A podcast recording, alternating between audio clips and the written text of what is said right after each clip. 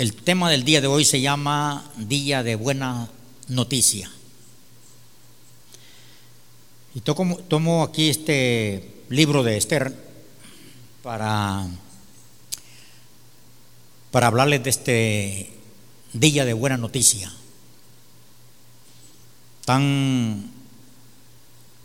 están escribiendo, quieren dejar escrito una historia. Y dice la palabra, la historia que querían dejar escrita era cuando los judíos tuvieron paz de sus enemigos y como el mes de la tristeza se les cambió en alegría. Y dice, y de luto en día bueno. Ese le llamo yo Día de Buena Noticia. Según nos narra la palabra de Dios en el libro de Esther, dice que los judíos estaban pasando días malos. Había un decreto de muerte en contra de ellos, un escrito firmado por el rey, y decía este decreto. Voy a leerles el versículo 3 y el capítulo 3 y versículo 13.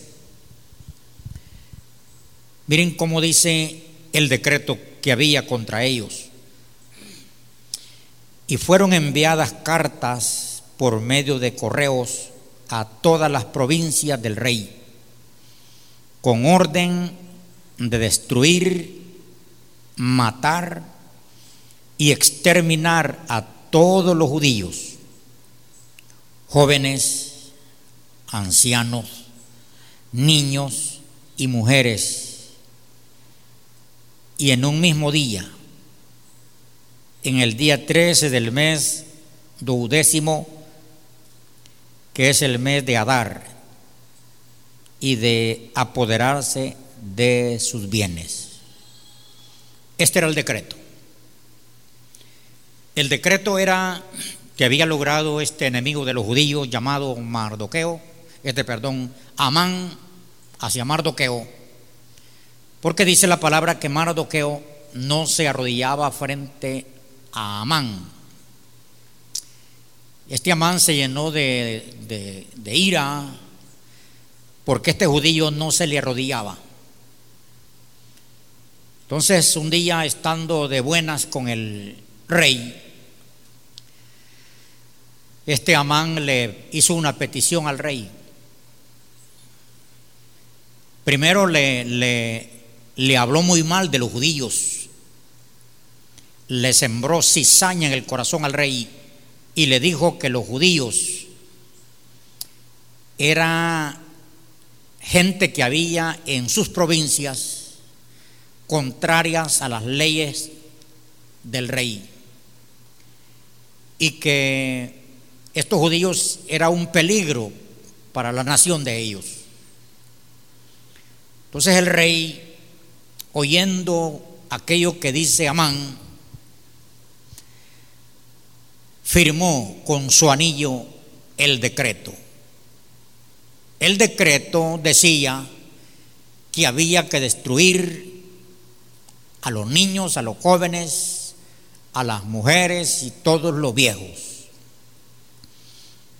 El decreto decía que no había que quedar ni un judío en sus provincias.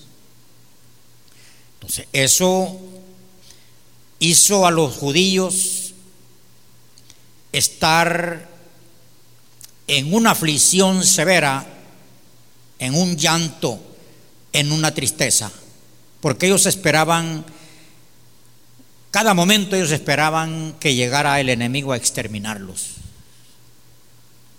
Y ellos no tenían autoridad de defenderse. Entonces, cuando este decreto está vigente, ellos estaban así muy estresados, muy deprimidos, ¿Puede imaginar usted esperando que lleguen a darle muerte?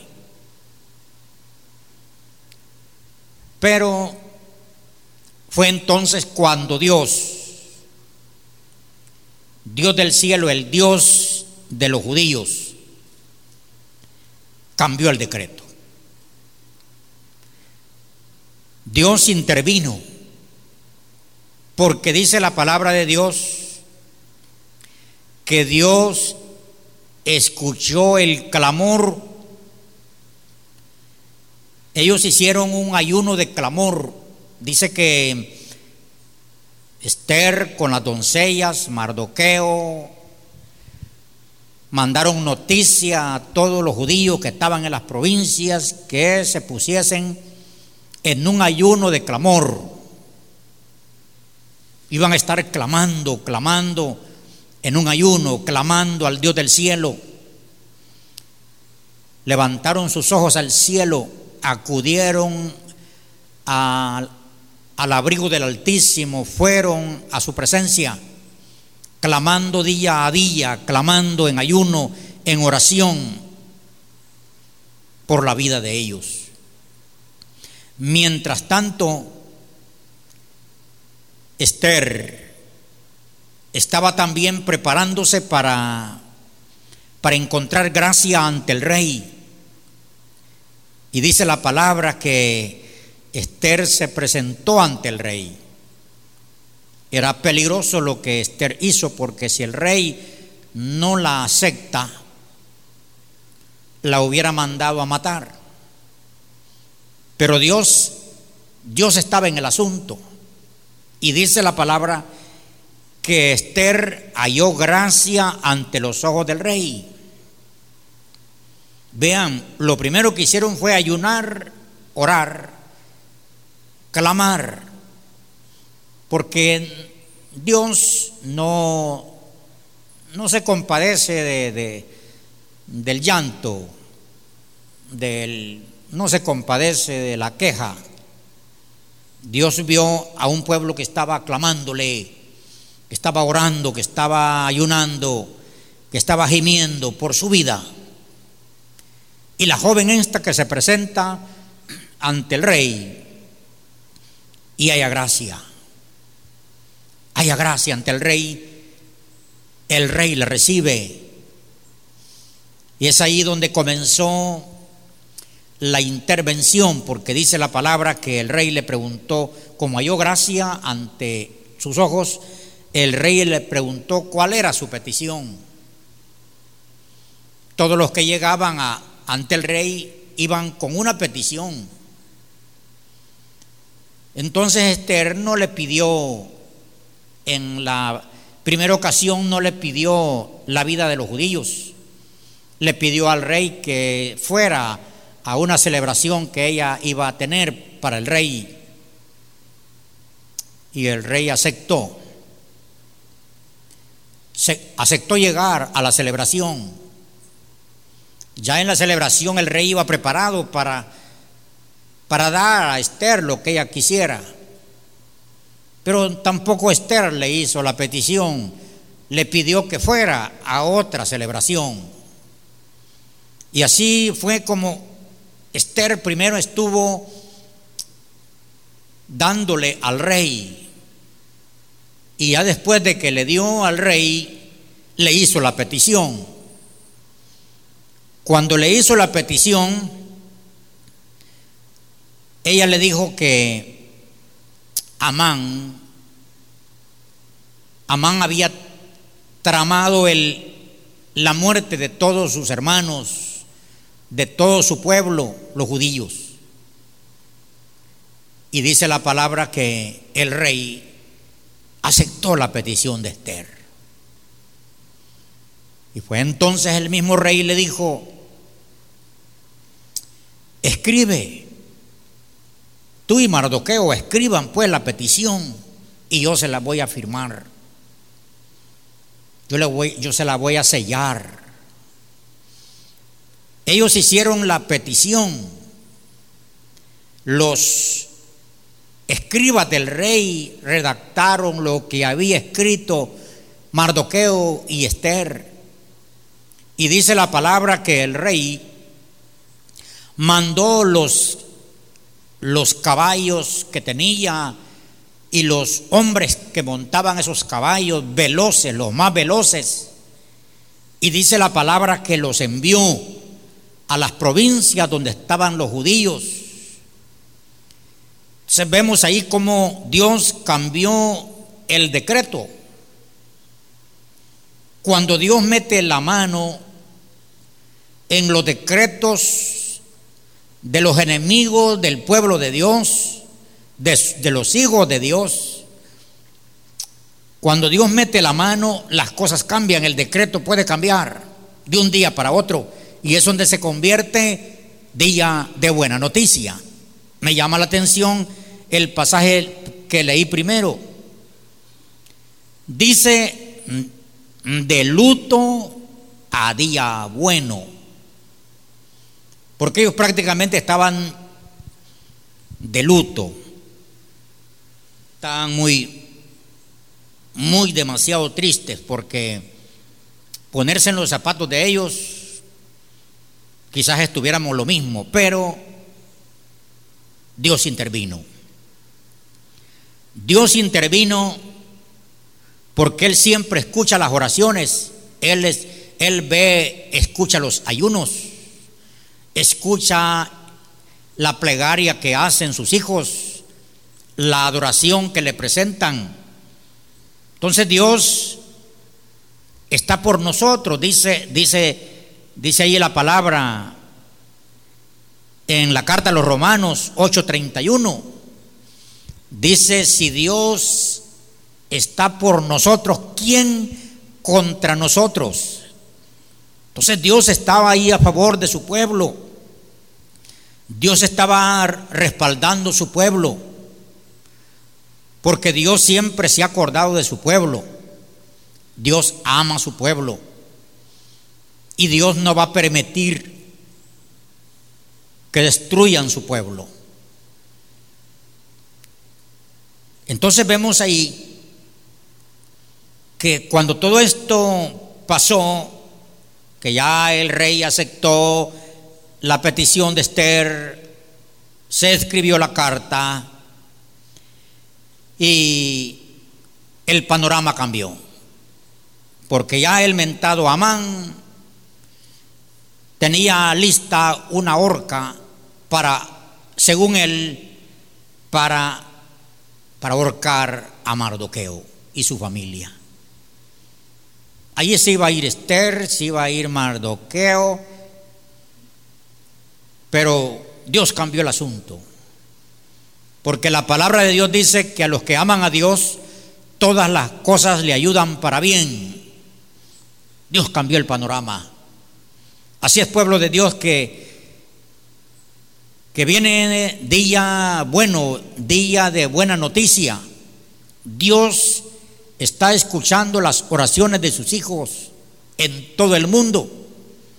Dios está escuchando los ayunos de clamor, de búsqueda. Dios está trabajando, como dice el canto aquel, que aunque no lo veamos, pero Él está trabajando, Él está obrando. Entonces la intercesión es muy importante, la intercesión de Esther. Debemos de estar intercediendo, pidiéndole a Dios hermano, pidiéndole su misericordia, pidiéndole su intervención, que todo lo que el enemigo está tramando en contra de la iglesia, en contra de los hijos de Dios, todo lo que el enemigo está tratando de hacer para destruir la iglesia, clamemos por eso. Dios está pendiente de lo que está pasando en la tierra, y Dios un día cambiará. Creo que no muy tarde Dios cambiará, en un día malo, en un día bueno, donde se oirá decir que las iglesias en el mundo se abrirán y estarán celebrando Va a ser un día de celebración, un día de buena noticia, y primero Dios que esto será pronto, que los templos no estarán vacíos. Habrá gente aquí celebrando, cantando, adorando, sirviendo al Señor, porque Dios va a cambiar todo decreto. Porque hay un decreto, ustedes saben, no abrir los templos, no celebrar, no andar, pero está libre otros, sí están libres las otras empresas, esas sí pueden andar, pero no la iglesia. Son decretos. Entonces el día de buena noticia la llevaban aquellas cartas escritas. La carta, una carta que antes había ido allá, había llegado a las provincias, muerte, que decía muerte, destrucción. Decía esa carta de aprovecharse de todo lo que los judíos tenían, de apoderarse. Entonces, esta otra carta lleva una buena noticia, porque la carta dice: vida para todos los judíos, vida. Eso es buena noticia. Estas cartas llevaban alegría a la vida de los judíos, porque así como en esta época le pasó en el tiempo de Esther y Mardoqueo, pasaron otros tiempos también parecidos, como en el tiempo de la cautividad, en tiempo de Jeremías. Habla de la cautividad que había, pero un día dice la palabra que se declaró día de libertad a esos cautivos. Hubo libertad, y estos cautivos dice que se reunieron ya cuando se declaró la libertad, y empezaron a celebrar su libertad. Entonces, esos son días buenos, cuando el Señor interviene y se declara libertad. El Señor Jesucristo dijo: y conoceréis la verdad, y la verdad os hará libres. Tenemos que celebrar esa libertad que Cristo nos trajo. Libertad del pecado, libertad de enfermedad, libertad de pobreza, libertad de muchas cosas. Tenemos que celebrar ese día bueno, día de libertad, cuando los cautivos estos fueron a celebrar. Día de alegría, cuando la afrenta es quitada. Aquella afrenta que tenía Nehemías. Dice la historia que más de 80 años había estado aquellos muros caídos, aquellos escombros, pero luego llegó Nehemías, dirigido por Dios, y reconstruyó los muros, y después de que están reconstruidos los muros, el templo, hay celebración, y es entonces cuando se declara un día de buena noticia, día de celebración, día de alegría, día de olvidar la aflicción. Dios es bueno, hermanos, y Él está deseando que nosotros tengamos buena noticia, porque en este tiempo solo estamos escuchando mala noticia. A donde quiera se está escuchando mala noticia, pero nosotros vamos a celebrar la buena noticia. Así como Nehemías se reunió, celebró, leyeron la palabra, cantaron, adoraron, y Nehemías le dijo: hoy, este día no es día de llorar, no es día de llorar, es día de celebrar, porque Dios siempre escucha la oración de su pueblo. Pueblo, tenemos que estar orando, Tenemos que estar clamando, y con esa fe que un día vamos a celebrar, vamos a reunirnos para celebrar, porque el Espíritu Santo va a traer esa bendición, como dijo Isaías. Voy a leerles el libro de Isaías, Isaías 61. Precioso lo que dice aquí la palabra. El Espíritu de Jehová, el Señor, está sobre mí, por cuanto me ungió. Jehová me ha enviado a predicar buenas nuevas a los abatidos, a vendar a los quebrantados de corazón, a publicar libertad a los cautivos y a los presos apertura de cárcel, y a proclamar el año de buena voluntad de Jehová y el día de venganza de Dios nuestro, y a consolar a todos los enlutados, a ordenar que los afligidos de Sión se les dé gloria en lugar de ceniza, óleo de gozo en lugar de luto, manto de alegría en lugar de espíritu angustiado, y serán llamados árboles de justicia, plantío de Jehová para gloria suya. Entonces el Espíritu Santo dice aquí, dice Isaías, está sobre mí. ¿Para qué? Para llevar la buena noticia al enlutado, al esclavo, al pobre, al desnudo. Buena noticia. Eso lo hace el Espíritu Santo. Yo le tengo buena noticia a todos los que están conectados, a toda la iglesia del Señor. Oiga lo que dice la palabra de Dios. Esto es para nosotros. Carta a los Colosenses, en el capítulo 2 y versículo 13 y 14. Ponga la atención como dice la palabra de Dios.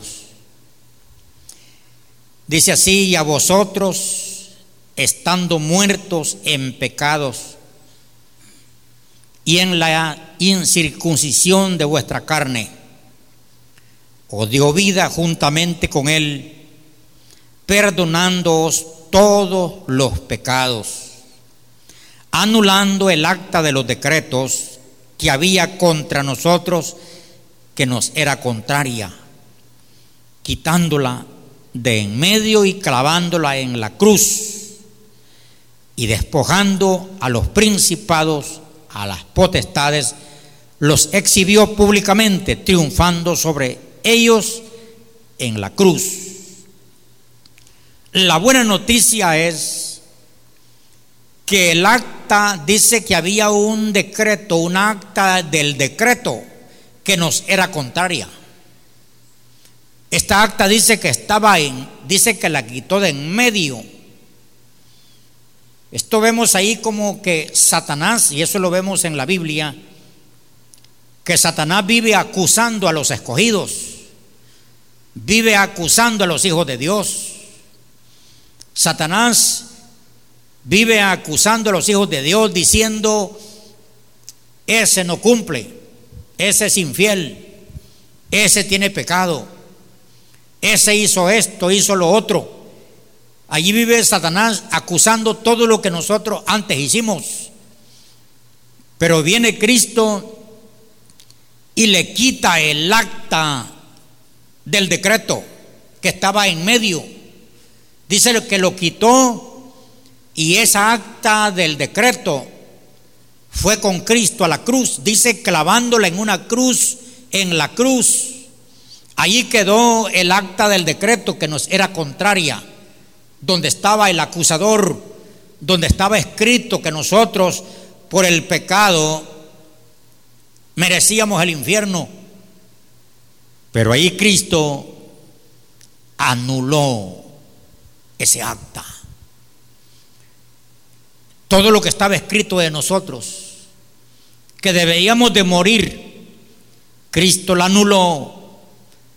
Y dice la palabra que la clavó en la cruz. Ya cuando Cristo resucitó, su resurrección, Él ha vencido a Satanás. Él ahí tomó, dice, toda la autoridad en el cielo y en la tierra. Y dice que le ha dado a la iglesia poder para tener a Satanás bajo la planta de nuestros pies. Eso es buena noticia, que ya nosotros somos libres, somos perdonados, somos candidatos al cielo. Nosotros ya tenemos que vivir una vida de buena noticia, todos los días de buena noticia. Nosotros no tenemos que dejarnos agrumar de todo lo que se está diciendo, todo lo que se está planeando, porque nosotros tenemos a un Dios poderoso que está con nosotros, que nos ama y que nos defiende. Él, por su poder, va a remover todo lo que Satanás está haciendo. Así es, pueblo de Dios, que este día es día de buena noticia. Tú que vas a oír esta palabra, este día es día de buena noticia para tu vida.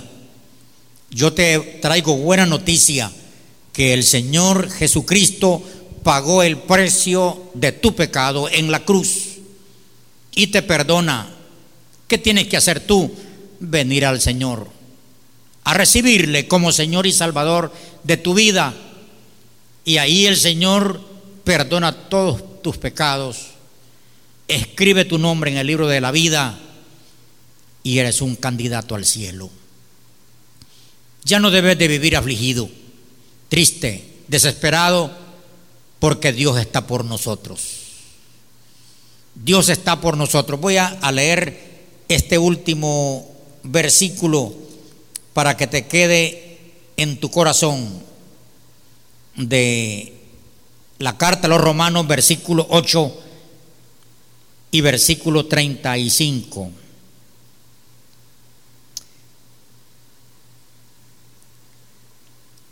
Vamos a ver el 35.